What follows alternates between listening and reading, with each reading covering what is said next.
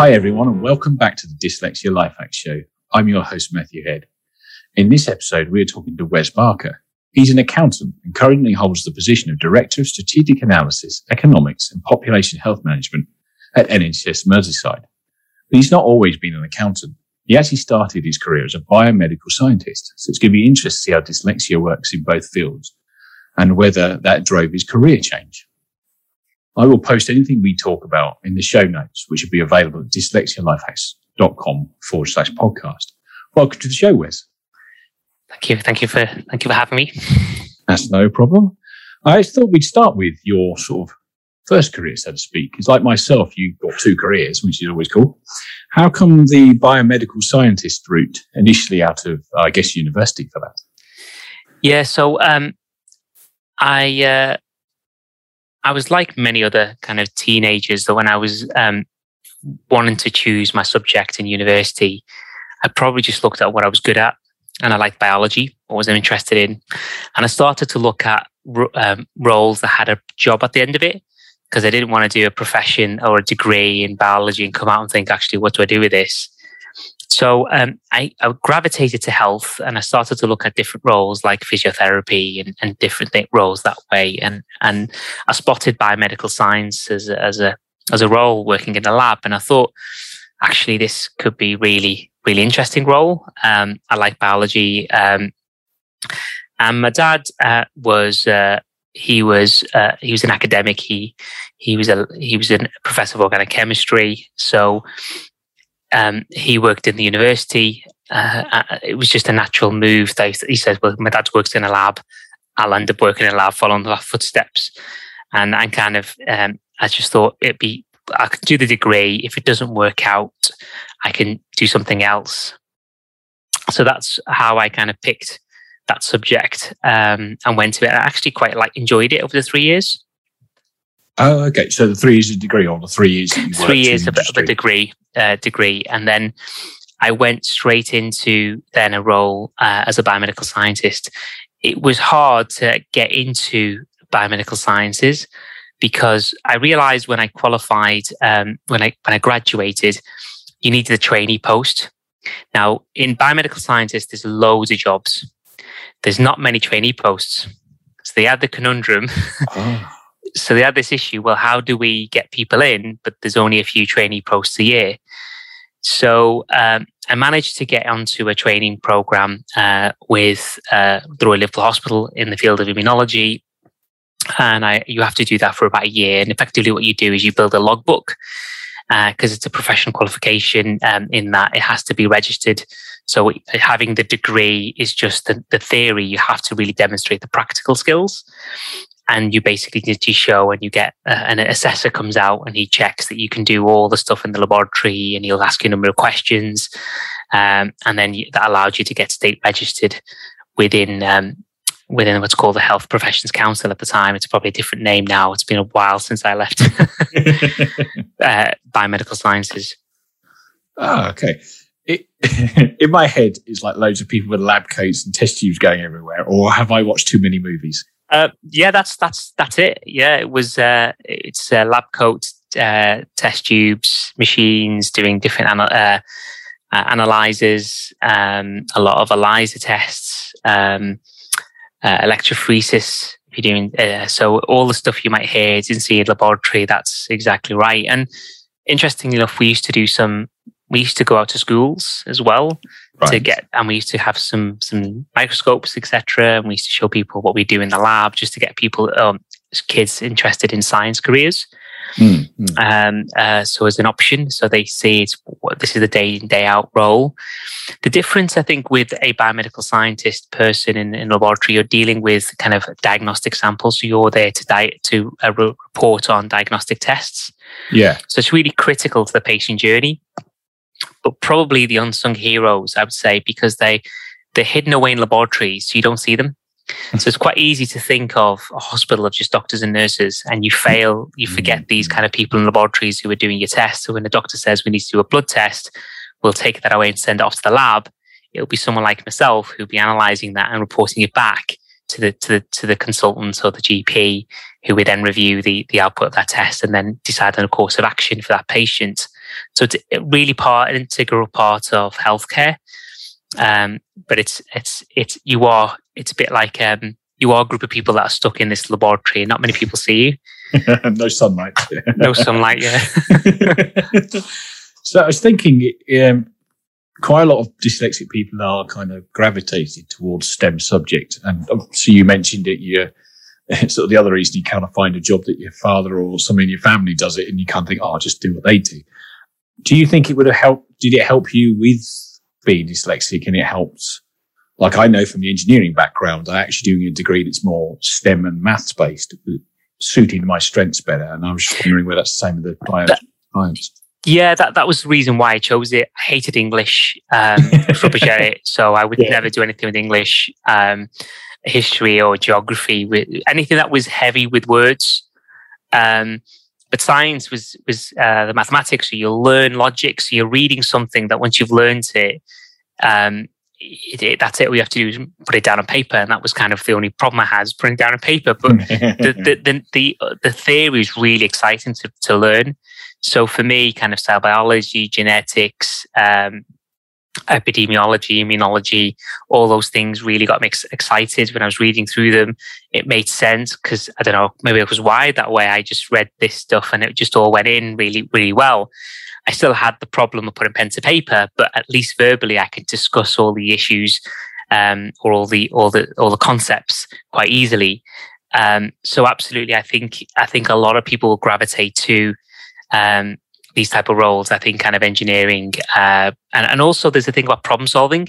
Yes. Yeah. Yes. So I think dys- dyslexics like to problem solve, uh, mm-hmm. and and for me, you know, you're constantly in science. You're always problem solving. You're always looking for that. There's always a lot of questions you need answering, and you're trying to research those, to come up with research to answer those questions. And I think it just naturally gravitates to that yeah, I, I think that that is great, it? And it's the sort of being a big picture thinker where you're kind of coming up with things from left field to see if it will work. And I, I imagine, do you kind of, you're saying you take in the information quite well in the science world, that you kind of can visualize how things go around the body and how the science works. I remember we're doing material science at university and like they talk about grain structure and I can sort of move it in my mind as they're explaining what it does when you do various engineering processes to it. Yeah, yeah. I mean, it was always um, uh, cycles and genetics and mitosis, meiosis, and um, all of those things that you just it just becomes more complex as you move to university level. So you learn it in A levels or GCSEs. You just it gets to be more complicated. Then it goes further as you go to university, and then it becomes a bigger bigger cycle and more more of the biochemistry starts to uh, forming because that's what you learn a lot of biochemistry within the degree I was doing. In fact, half the course was with biochemistry. Yeah. So, um, which is another reason why I chose the subject as well, because I had a strong chemistry link to it. I think that's some of the neurodiversity playing out as well. Um, because you're kind of following processes through or are trying to understand or you can you can think through so i mean i liked immunology because it was complicated i when i qualify when i in biomedical scientists you can become any, you can specialize in any any specialties you can do virology histopathology um, immunology hematology uh, and bacteriology. So there's quite a few ones you can jump into and decide where you want to specialize in. I always knew immunology is what I wanted. I was fascinated about the immune system. Yeah. And, and, and immunology is grey. There's no right or wrong. In bacteriology or virology, you either got the disease or you don't have the disease. Um, and then you're trying to work it through. But in immunology, especially we looking at autoimmune diseases, it can be yes, no, maybe kind of thing. And that can okay. really be annoying for people to, to, to try to grasp when they're trying to understand the immune system because it may not be a clear cut as a yes or a no. And therefore, and if you like a yes or no answer, it may, that may not be um, a, an area that you would really enjoy. And I used to remember when I used to speak to um, uh, colleagues of mine, friends of mine who were doctors or training to be doctors, and they they said to me, "Why are you doing immunology?" Why would you do that? They didn't like it. They really didn't like the subject. Well, for oh. me, I ah. find it fascinating to learn. Um, and even now in COVID, immunology is a big part of what how the immune system reacts to COVID nineteen, why it reacts to it, why children react really differently to to adults. Um, and all the science around that. You get when yeah, I was reading papers when it was coming out, and I thought this is at least useful. I'm, I'm reading up all the stuff. I hadn't forgotten anything. you know, it's still there. so it was really fascinating to see and, and learn. So it, it's a great, you know, for people who are neurodiverse, science is a great opportunity to do that. And the good thing about neuro and science is it's practical. Use your hands. Yes, yes. You are doing tests, so you have to basically do it yourself. There's no, it's not kind of um, um, theory, just sitting around reading about it. You have to do the test. You have to report on the test. And one thing I was good at, really good at in immunology, we had um, a test called uh, anti-nuclear antibody tests, which we which we would uh, test of patients who have autoimmune disease. And it was a it was a it was a microscopy test where this the, the cells would come out green, and um, there was different uh, different shapes of green that you'd have to see within the cells. I could see them really easily. I, I could spend, I could do about 90 patients uh, a test, report on them within about half an hour. That was how quick I, it took my colleagues four hours to do. Wow, that's some so, difference. yeah. So I could see the green easily. I could see the patterns really easily. Ah, well, right, they yeah. struggled with seeing the negative. I knew what I was looking at straight away. Negative, negative, negative. Yeah, that one I know. It's a positive speckled, negative, positive homogeneous. Right, next one, positive central, next. And while they were like, I don't know, what is that? Is that positive? it's negative because it was a different shade of green. It, even the negative looks green. So you really have to. Oh, right. Okay. So you really have to be able to see the variations in that green spectrum. And yeah. maybe I'm at, and they always say dyslexic see in a certain color range and green tends to be one they go with. Because it was in hmm. green, I found it really easy to see. It was only years later that I looked back and thought actually it was probably because I'm dyslexic that I was able to do that. But that's my, that was one of my strengths in the lab. Ah, I yes, could do that course, really yeah. quickly. And it was a common joke that Wes was able to just walk through and just do something really quick. I really struggle with people who could only do, spend four hours. I'm thinking, why are you spending four hours? It's not that hard. but I yes. was not, I was not appreciating for them. It was complicated. Similar, you know, when people kind of criticize maybe someone who's dyslexic, it takes longer to read. Yes. Uh, and say, yes. why does it take you longer to read? And it's a similar thing. And why does it take you longer to visually see that? Can you, can you see the green or can you see the problem? Um, so no, um, it, it, being practical, hands on, and in that way is, is really good. Yeah. Did you find um, part of your learning sort of journey through that career and the sort of second part as you shift into accountancy?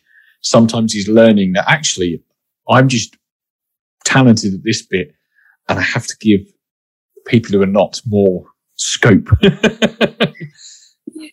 yeah. Um, abs- yeah that's something I've I found as especially in in in, in science, but also in, in my degree in in finance. Um, I found that um, I could see problems in data and analytics better than some of my colleagues did. Uh, but they were better at me at other things as well. Um, yes. So they could they could write reports better than I could. Um, so it's about kind of how you complement as a team and what your strengths and weaknesses are. Yes, um, uh, so you know, uh, I think that's the power of a high performing team is one person can do something really well, the other person can do, and you actually complement by kind of sharing and saying, "Can you help me with this?" and I'll help you with this, and and then you're producing, so you're collaborating on a project together where one does one and you do the other. And I think that's the that's how then you develop a, an output that's brilliant because each one's you play to your strengths.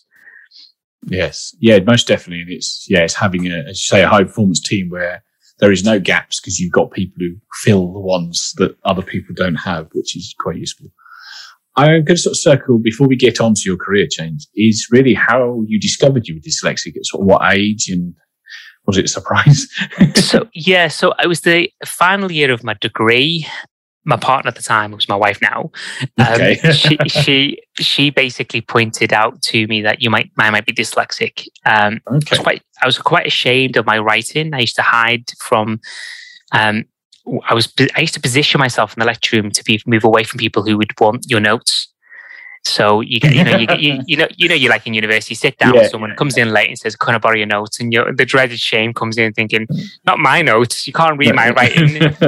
Um, you oh, didn't I make didn't, friends with them people then. I didn't make friends with them people. I so I didn't. I didn't take any notes. I just I didn't. I didn't have time to. I couldn't write it in time, so I just and, I used to lie because it was there was a mm. shame about handing over your notes when they couldn't read it, and I had really bad handwriting. Really bad handwriting. I, I went to the uh, student support services at uh, the university, and they kind of said, "We'll go go ahead and get you an assessed." And I got a psychological assessor who basically reviewed did a, a test, and it took about two hours.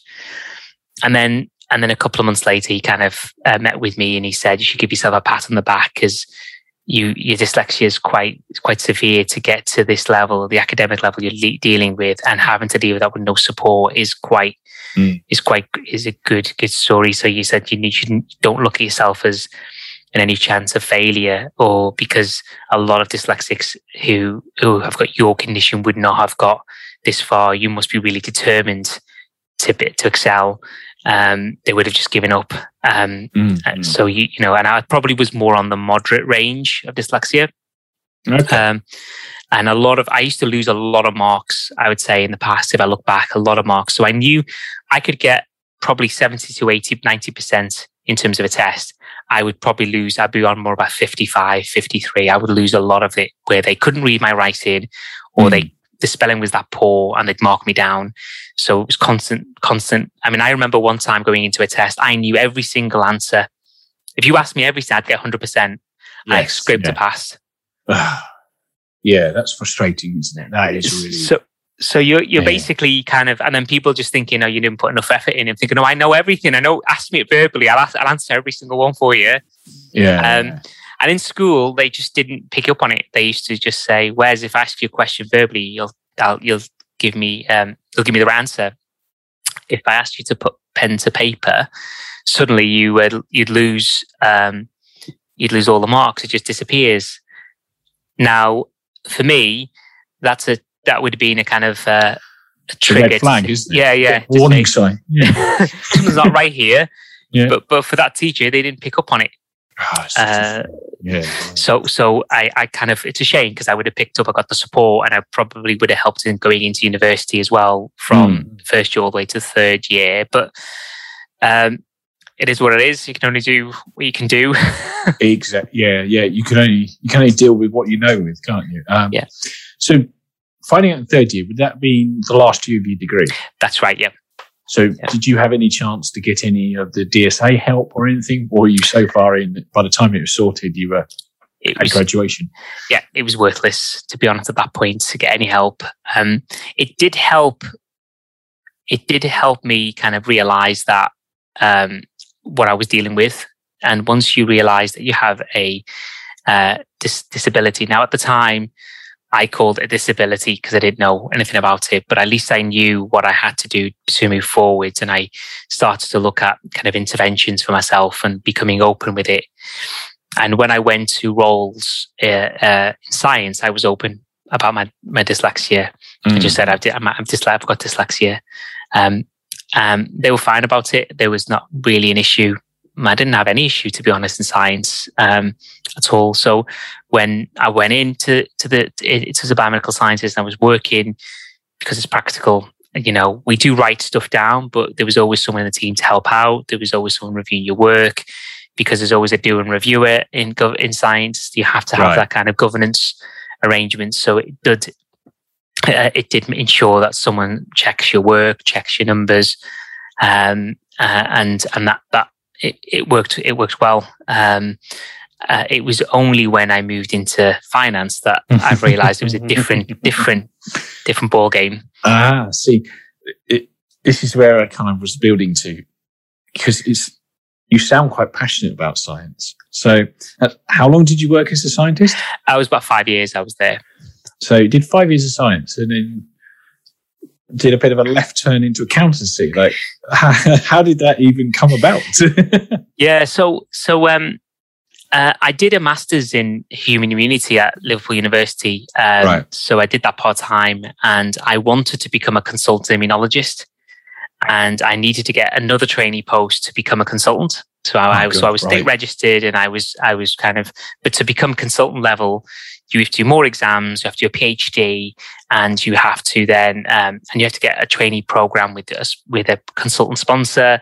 So um, and they are as difficult as they are to get onto becoming a biomedical scientist. So it's the same problem. And I tried for a number, a couple of years, tried to get into a program. Um, to come up in in the organization I was working in, and we just could not get a program set up. And my manager did help as well. He was trying to find to get me onto a program to ensure that I get into consultant immunology because there wasn't many consultant immunologists out there nationally. So there was a kind of shortage nationally and probably internationally, to be honest. But it was trying to find kind of the right program. Um, and then I thought to myself, I really don't want to be. Um, I, want to be kind of a move up to become a consultant. So I'm doing more of the kind of higher high end work where I'm I'm diagnosing patients. I'm supporting more of the care pathway. I was getting bored with the day to day routine that I was doing in the lab. And I just thought to myself, I can't see myself here in the next 20, 30 years working in this role. I just would, it just, I was finding it really boring. It wasn't stimulating anymore. And I just looked at other opportunities and, um, uh, I wanted to stay in the NHS and, um, I started looking at finance opportunities in finance. I thought, well, I'll look at finance. I don't know how finance dropped into my head. yeah. I, I, I, but it did. I started looking at opportunities in finance, and then I, I, I saw that the NHS had the graduate scheme, and you could join HR. You could you could become a HR professional. You can become a general management professional. You could become a finance professional. Um, I was between general management and finance, but I thought to myself, if I take finance, at least I get a qualification out of it. And if I don't like you know, if I go in, and I can always go into general management later on if I wanted to, yes, rather than yes. go into general management and then realize actually I should have gone into finance. So it was a bit of logic of why I chose the finance route.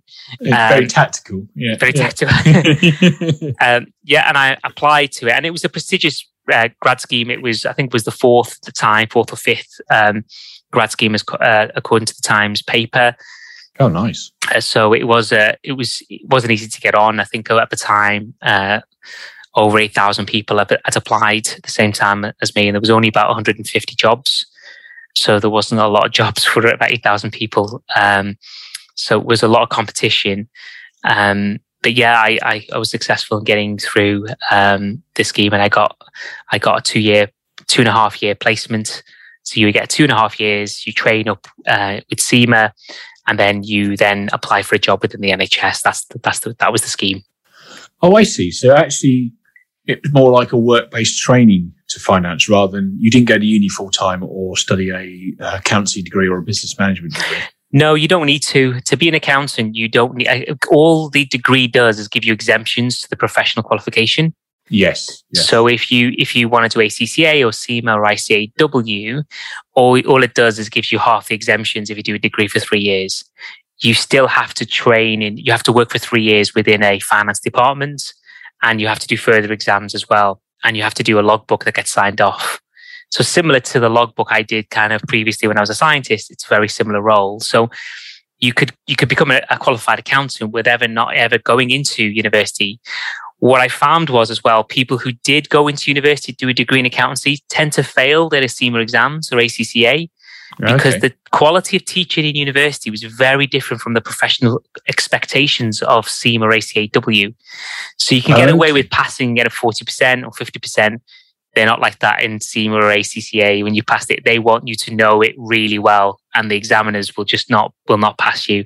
So was interesting when we had colleagues who had done had done a degree in accountancy, they kept failing, and oh. some of them actually uh, dropped out because they couldn't pass the exams. While us, who were new to finance, who didn't have a clue about anything, we were starting from scratch. Yeah. We were passing it because it was all fresh. And, and also, if you've done three years of a degree, you're relying on the last three years of information that you've forgotten to, to help you in an exam, which you now have to learn. While I was doing it fresh, I was doing every I was doing every exam over the three years. So everything was fresh. Everything was naturally naturally moving into the next exam. So you actually ended up being a chartered accountant in three years. And in theory, if you did the university route, you'd have done three years of degree, and then in six years you'd be a six years. yeah, yeah, oh. uh, yeah. So just to clarify for people who are not in the finance world, what is CIMA and what is the ACCA?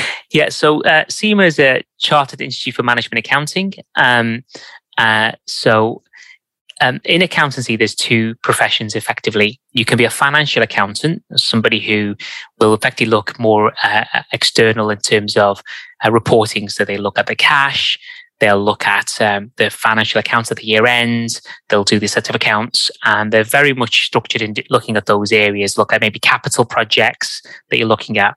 A management accountant their role is about how to how using the data to help with performance decisions, how we can be better at, um, how we can improve our uh, our financial performance, highlighting risk. They're integrated within the organization. Most directors of finance would have worked in a management accounting role. Yeah. So okay. sometimes classed as a sexier part of finance, but I, mean, I think a lot of financial accountants would kill me for saying that. But it, it's, it's, it's horses for courses. Each one's a bit different. If you if you like if you like the numbers and you're driven in that way, you're probably more suited to the financial accountant. If you're more people focused and you like to work with people and you like to work with departments and work with the business, uh, so you're more in the management accountant route and you're you do the normal month end reporting. So you report on how the position is at the month end of the month. You do the forecasting. You're reporting to senior managers. And it doesn't matter what sector you're in whether it's in retail or healthcare. We do the same thing. Every month we report on a position to say this is where the trust is. This is the forecast to the end of the end of the year. And like any any any any organization we need to ensure that we maintain our financial position at the end of the year uh, and we report to a regulator, whatever regulator that might be. If it was private sector, you'd be you reported maybe to a shareholders uh, at the end of the year, uh, just to ensure that you're hitting those targets. So, um, and it might be business decisions or business opportunities. So that's what effectively what they do. So, a, a, man- a, chartered institute for management accountants, so people who want to work in in in in that role, they want to become management accountants. I always knew I wanted to be a management accountant. I had no interest in being a, a, a financial accountant. Now, um, ACCA or Chartered Institute of uh, Certified uh, Accountants accountants tend to be all rounders. They tend to do a bit of everything. So they do a bit of tax, a bit of audit, and they can move. They can become financial accountants and management accountants. They can okay. work in practice. So they're more kind of what you call your, your overall rounded every, uh, accountants. So they do everything. Um, uh, but but the, the, the, the, professional bodies have all changed. That was kind of historical now. You, you can do, you, you, you find senior accountants now become working in financial accounts. Some of them right. do further exams and do can work in practice where previously uh, ACCA people used to work in practice. So it was, it was historical the way they were set up, but it's it's all merged now. It's very difficult to tell you what what the difference is between the two uh, or three. uh, it could be, some of it's prestige. Yeah, some people yeah, think one's yeah. better than the other. But I think whatever you do, um, they're all very, very, very good qualifications. Whichever one you do, obviously CIMA is the best. Uh, I'm biased, of, of, of course. you're, you're, with CIMA. My uh, my friend's also with CIMA, who who was on episode one and two of this uh, podcast. So yeah, I kind of knew what they were. I was ah right. So um, you did the vocational route through. It actually sounds quite advantageous to you because you were three years ahead of somebody who did a sort of graduate route. I mean, you already had a degree, so it's quite nice you had that box ticked because it's quite a nice life achievement, isn't it? Having a degree. Did you use any of the kind of dyslexia helping tools with your CIMA stuff as you were work, training to be an accountant on the grad scheme in the NHS?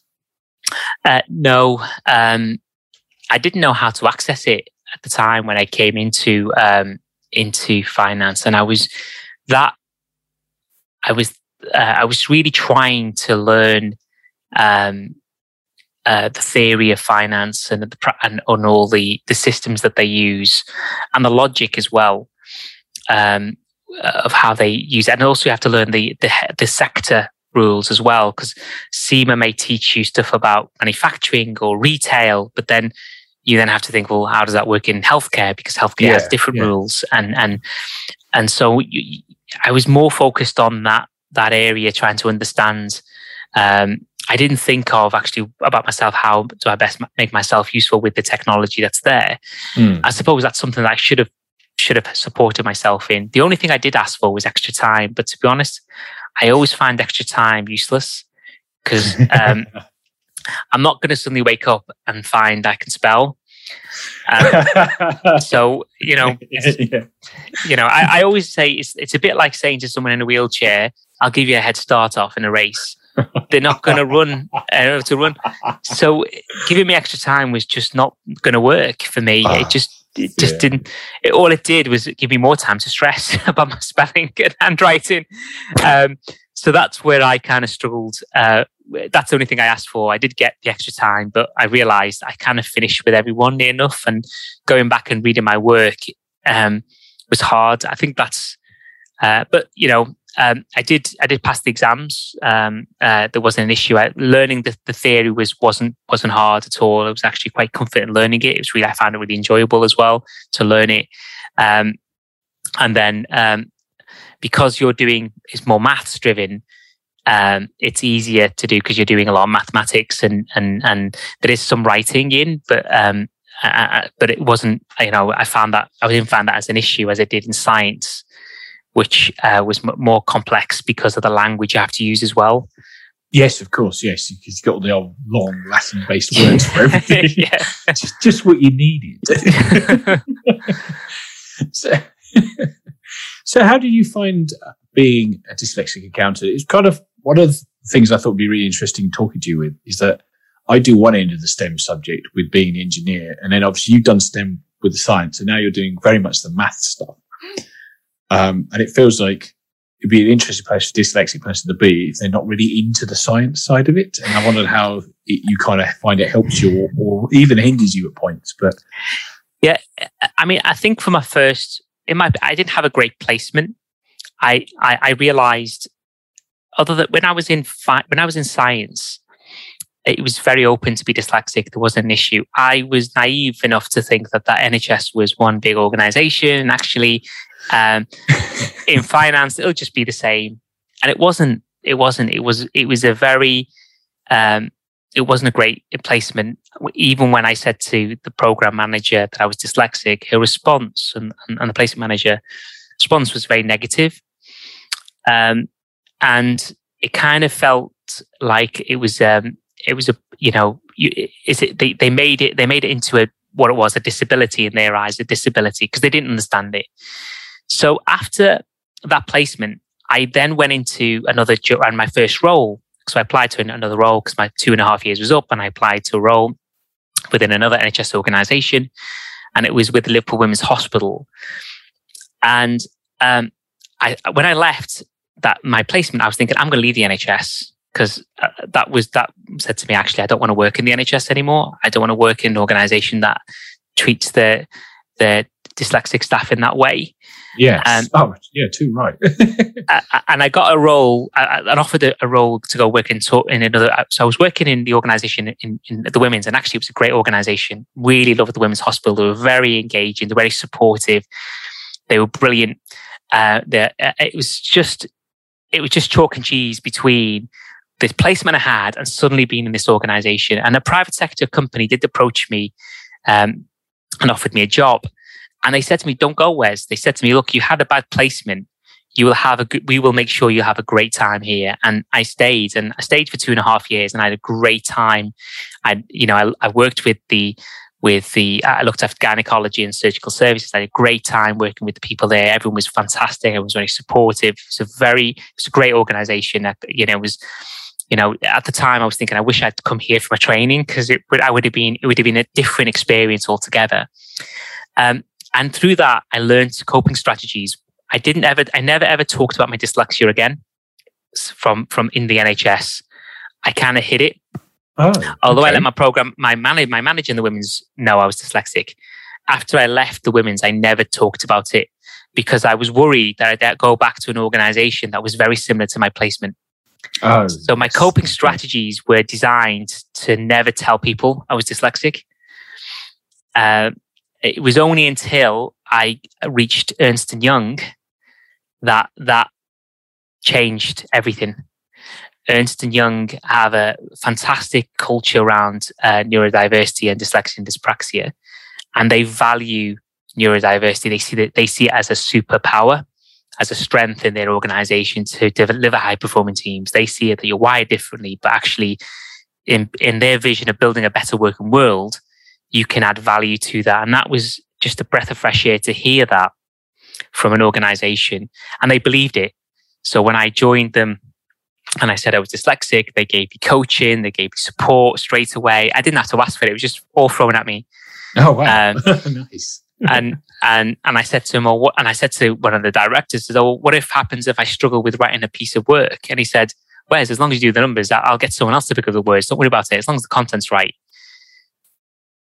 It, was just so different from working, and you think in public sector that would be where the the you know this kind of culture uh, um, will be that you'd expect that in the public sector, not in the private sector, but it wasn't. It was in in the private sector that I, I first witnessed that kind of, um, and the first time felt that my dyslexia was a superpower versus it being kind of this hindrance that it's been around for a long time, and I was embarrassed to tell anyone I was dyslexic.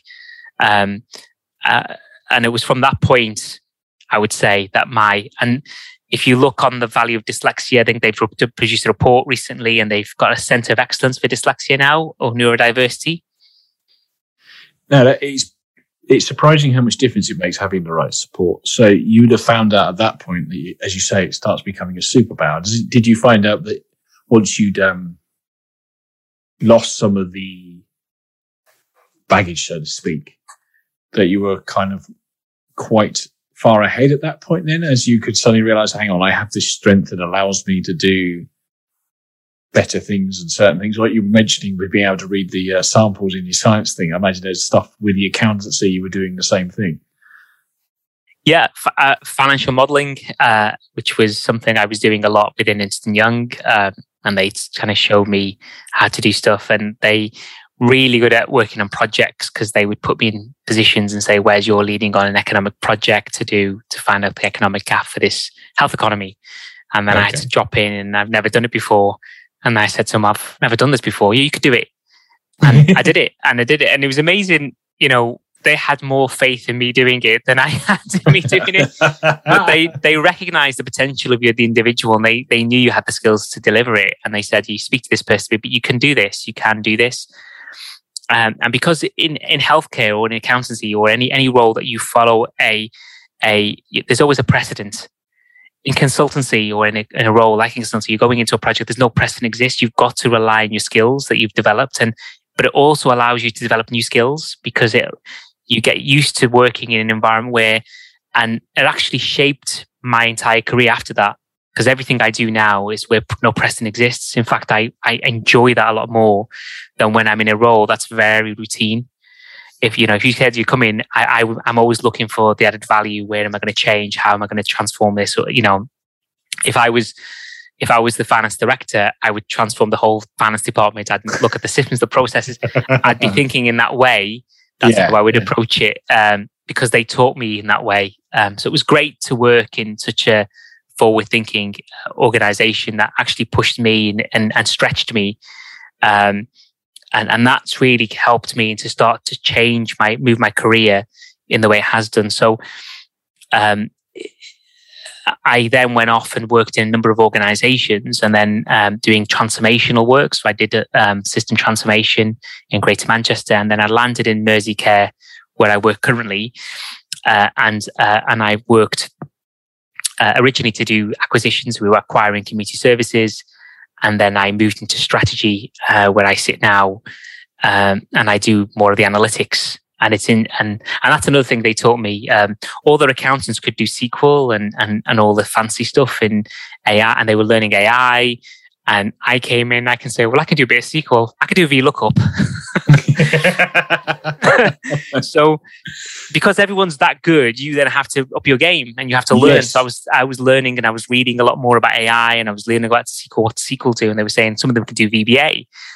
And and and it's because of that I had to push myself out uh, that further. And then actually when I came back to the NHS, I'd realized people were saying Wes is really good but I wasn't really in my in my eyes. It's just because I was competing with everyone else at that level who were, you know, they were quite bright. They were everyone's everyone was competing with someone else, and they were always trying to learn new things.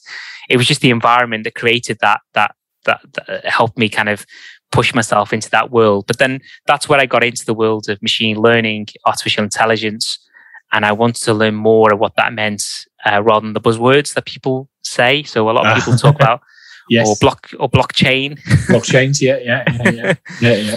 So, do you? Um, because it brings, makes me think of an adage: if you're the uh, strongest guy in the gym, you need to find a new one. Uh, but uh, Do you think that some of the sounds like you're really fast learner and get to grips with stuff really quickly? Do you think that's partly the sort of strength of dyslexia is being able to just absorb information really fast and then turn it out to something you can perform with? Yeah, I think for me, it, it, I can see connections really quickly, and I can see how those connections could link into other pieces of work. So I'll bring things together um, where where others won't see that. Um, I think at one time someone said to me, "Wes you're quite quite commercial," and I said, "I don't think I am. It's just that my dyslexia allows me to see things that you're missing." Um, you know, when they're doing a piece of work or they're doing something, I said, "Well, if you do that and do this and do this, then you can do that." Oh yeah, when I think of that, and that's the things that I can do is is it's not around the maths and the you know, people think, sometimes think about intelligence, you need really good at maths or really good at kind of coming up. It's actually sometimes understanding where you link things in into the system. okay. it, could, it could it could be just as simple as just understanding how you how you see transformation work on the ground, how it can be embedded in the ground versus somebody who can do fantastic mathematics and say, you know, you can have someone who can develop a machine learning algorithm, um, but that algorithm, if it's never if it's never going to work, no one's going to use it. It's just going to be on the shelf. Where I could take that, I can say, "You've developed that. I know how I can embed that in the organization. I can take it through through, and I can, so I can, I can see the whole system." Mm. So someone will say to me, well, "Wes you? That'll never work. You'll never be able to embed that." And I said, "No, I can. I'll do this, this, this, this, this, and it's embedded because I will not go from A to B. I'll go to A to Z, A to Z, then back to B, then and I will do it the other way. That you will be thinking." Uh, but it'll work. And they'll be like, how did you get that to work? what, what, did you do? Just yeah, yeah, yeah, just let him get on with it. And we know it works at the end. Yeah, yeah, yeah. Do you find to do a lot of that because you're now at director level? So imagine the nuts and bolts stuff you're getting a little bit further away from, but you're now looking at the big picture, which is normally a dyslexic strength. Are you finding as your career is getting more senior, you're actually playing more to your strengths? Uh, absolutely. Uh, I enjoy uh, system working. I mean, uh, population health is my bag. Uh, I'm absolutely passionate around population health management. And because I, my science is still there, I was, I'm able to read the literature um, mm-hmm. and really understand yes. it and then start, start to, to understand how do we make this work and understand the population group. So for me, one thing I, I, it was actually working with my director of strategy. She said to me, "Wes, you need to do something on. We need to do something on population health management." And I said that that sounds like somebody else, not me, because Can I'm finance. Clarifying what's population health management. Yeah, population health management um, is about looking at the whole person.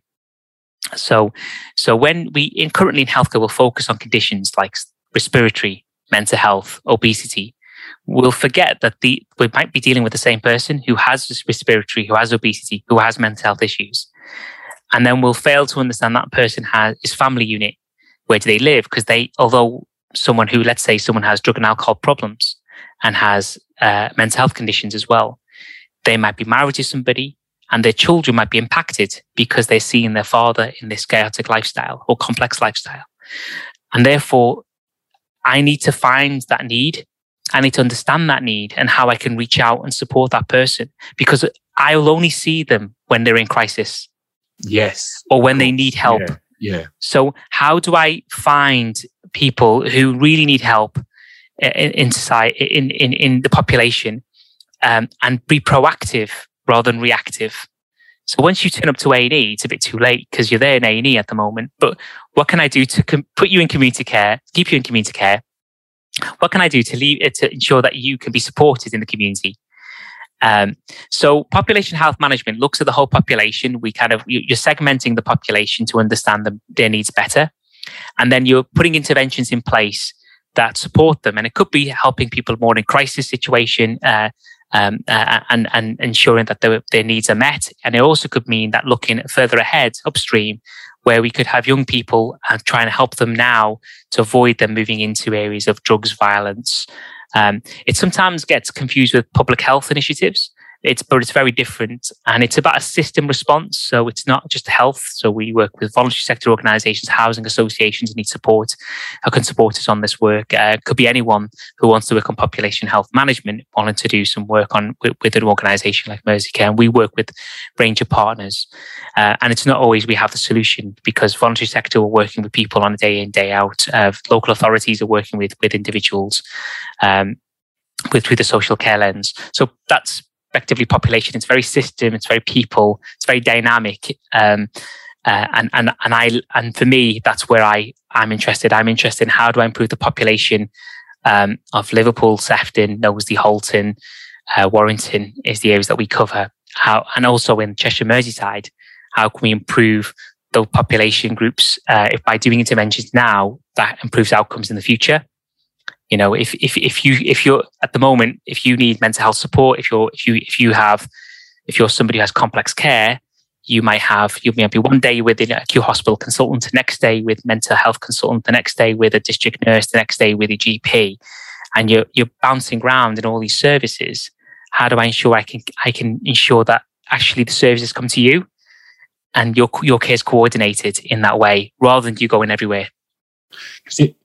That doesn't sound like a finance role. So no, it's it has strong economics um, component a lot of what I do is in strategic analytics.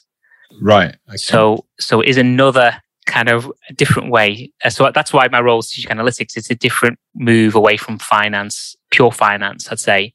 It still has very much looking at data and, and, and, and management accountants will look at data and analytics to drive their, understand their finances because you have to know what your performance is to explain the numbers.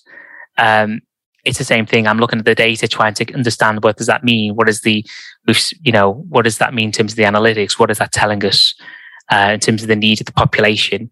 And then if we are putting a business case in, what's the health economics component of that? So the finance element is still there. The the analytics component is a lot stronger in this one. So it's a very, it's you can call it a new role.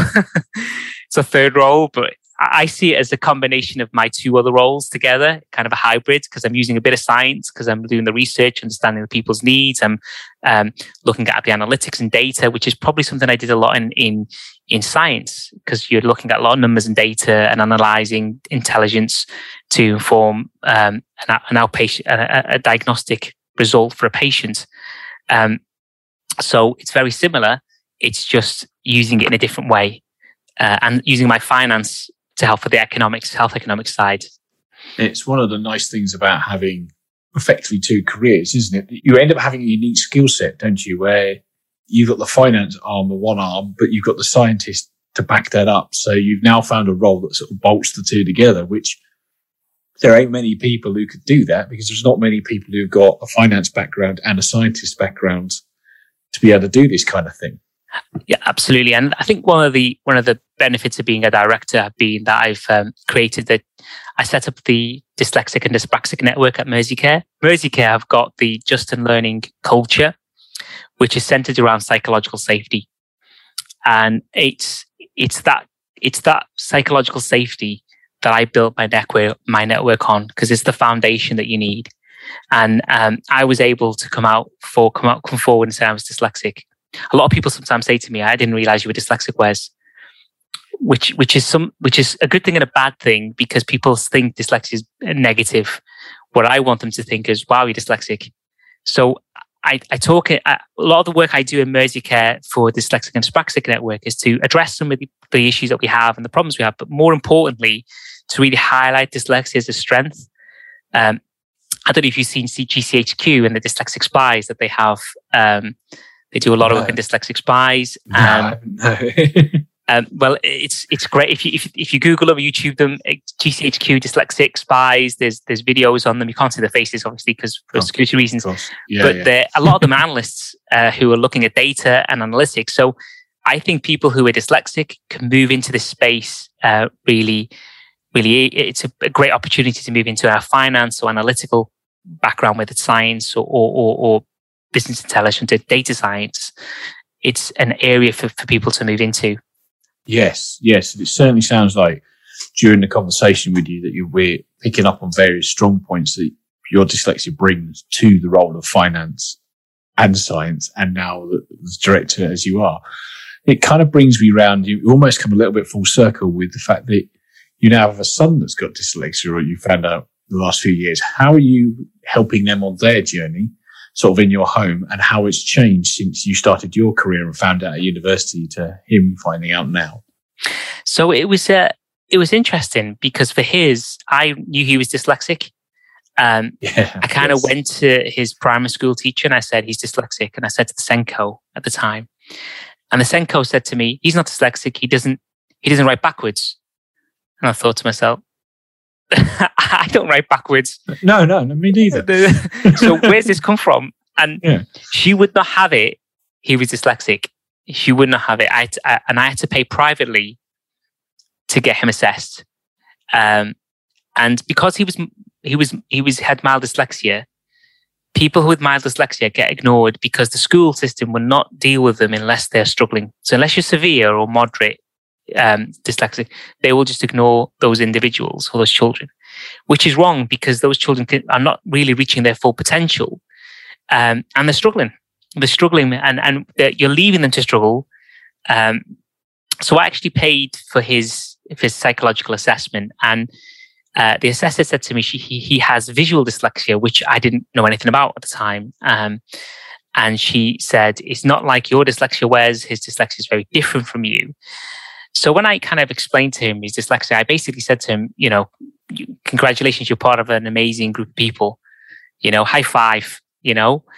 Uh, and we we we at, around the same time, Made by Dyslexia were doing an event at the time, um, and uh, we basically together sat there and we were listening to all these people, and the comments were amazing. People are saying this is an amazing group of people, and we watched, we listened together, and I said to him, look, um, you know, it hasn't stopped me. I've become, you know, look, I've become, I was a scientist, I'm an accountant.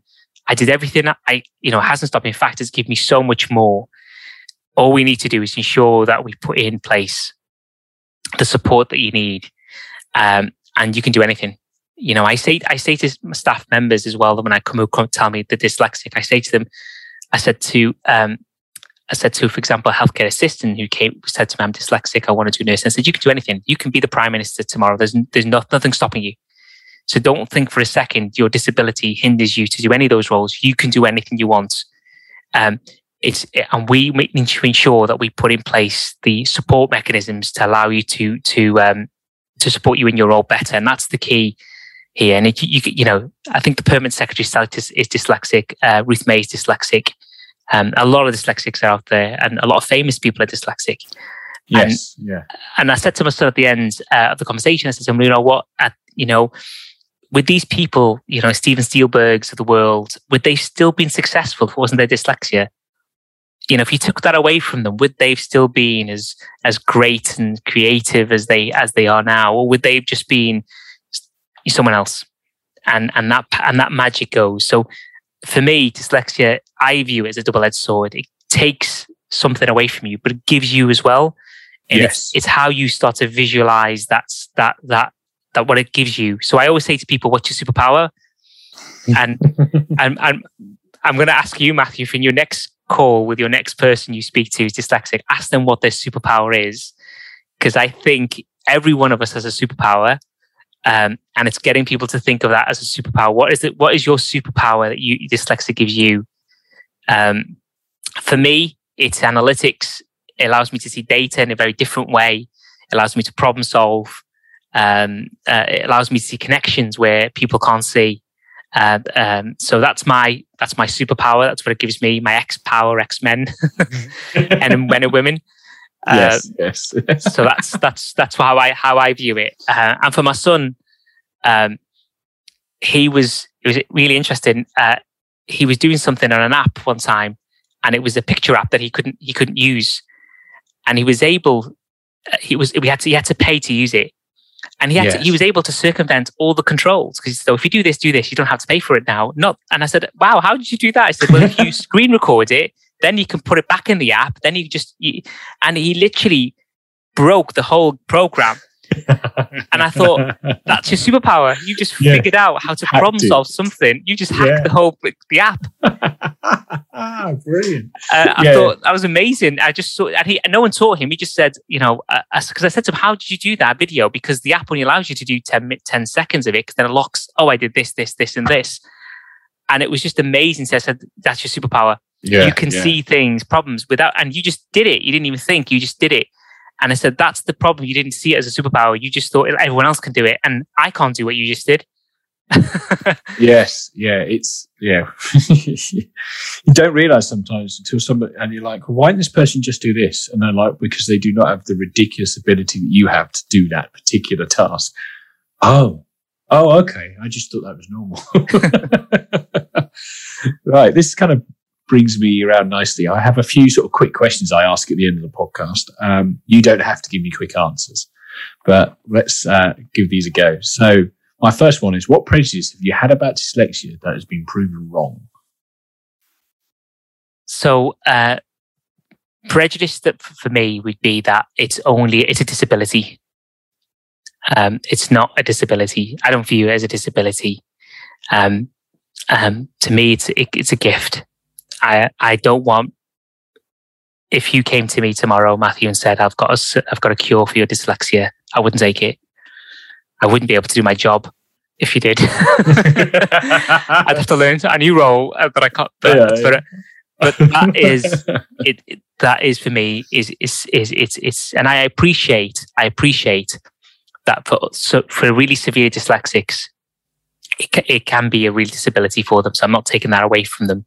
No, but no. but but but I'm talking about kind of kind of the, the more more uh, majority of people with dyslexia versus the kind of severe end. Because um, I, I, can appreciate if you have really severe dyslexia, um, it can be it can be it can be really difficult to manage on day to day. Um, yeah, yeah, it, it, can, and it's um, it's great the positive light, but it's also remembering that some people that it's a spectrum thing, and if you're on the far end, maybe hearing it's a superpower is almost slightly demoralizing, but that's yeah. not really what we all mean. We like actually we just wired differently and bring something else to the table that is great for organizations and everywhere else.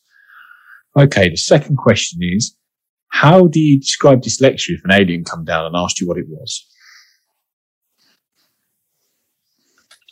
That's a really good question. I probably wouldn't describe it at all. I think I think I I, I wouldn't need to describe to an alien anything. Um, I think it's it's it's the other way around. As human beings that have a struggle with it, aliens wouldn't wouldn't be interested about my disability. They wouldn't see it that way. I wouldn't have to explain to somebody external to say to them, you know what, I have dyslexia. Um, I, I just couldn't, you know, um, I mean, if I had to pull something together, I'd probably say it's a double-edged sword. I, you know, I, I can't spell, I can't do grammar, but I can do all this fancy, great stuff. I can see things and linkages better than than other people. So, uh, and and and assuming an alien has the ability to travel light speeds, he probably wouldn't care about the about the word and stuff. He'd be thinking, "That's not a problem. I don't need you to do that. I want you to do all this stuff that you know I'm interested in." Um, yeah, yeah, yeah. Grammar, grammar is less important if you're traveling at light speed, right? Yeah. I guess. right. Very last question of the podcast, as always, being that this is the Dyslexia Life Hack show. Do you have any dyslexia life hacks? Um, I think my, I think for me, it's always been IT's always been my um, really easy for me to to navigate anything I do. So I've never had a problem with um, I've always found when it comes to an IT solution or system, I could just work it really, really easily. And I don't know if it's part of my dyslexia or, my, or a hack you want to call it, but I've never struggled when people struggle with with with a, with a system and say it doesn't work, or Outlook doesn't work, or Excel doesn't work, or our PowerPoint doesn't work. I always found it to work. So they'd send it to me and say, "Wes can you sort it?" And I was just able to do it. I'll Google it online. It says, "Do this, do this, do this," and it's done. And I'll be able to do it. And then it's you know, and I'll say, email it back whether that's a life hack because I can just follow a process. I think building stuff into IT and being able to just get it to work is quite useful. but no, it's uh, that's cool. Uh, I want to thank you for taking the time to come on the podcast. Before we sign off, is there any anything you'd like the audience to reach out to you, or if they want to get hold of you, or, or any kind of things like that? Yeah, I, I'm on LinkedIn, so if anyone reaches out and sends a request in and more than happy. I always accept it. So don't worry about that. And if you want to chat to me about the dyslexia or even the work I'm doing in Mersey Care, um, I'm more than happy to share some of the insights we've we've we've done um, and some of the learning we've done. We've still got a long way to go, but it is um, it's great. I'm just mm. trying to think of a life hack now. I can't think of a life hack. I should have I should have thought of something actually. I'll I'll go away now and I'll think of something I think uh, actually. Yeah. If you if you think of something, uh, fire across to me and I'll tag it in the show notes and maybe turn it into its own separate hack. we we'll see. trying to think what what what life hack to what what I forgot. I don't think I've got anything. It's mainly Excel which is boring. Such an accountant. Well, while you go away and think about that, we'll sign this podcast off. And I'd like to thank you for taking the time to come on and listen today and to thank everybody else for listening. I will catch you in the next episode. If you're enjoying the podcast, I'd really appreciate if you would share it and subscribe on your podcast platform and hopefully give us a review. It really helps to get in front of more people. Bye for now and see you in the next episode.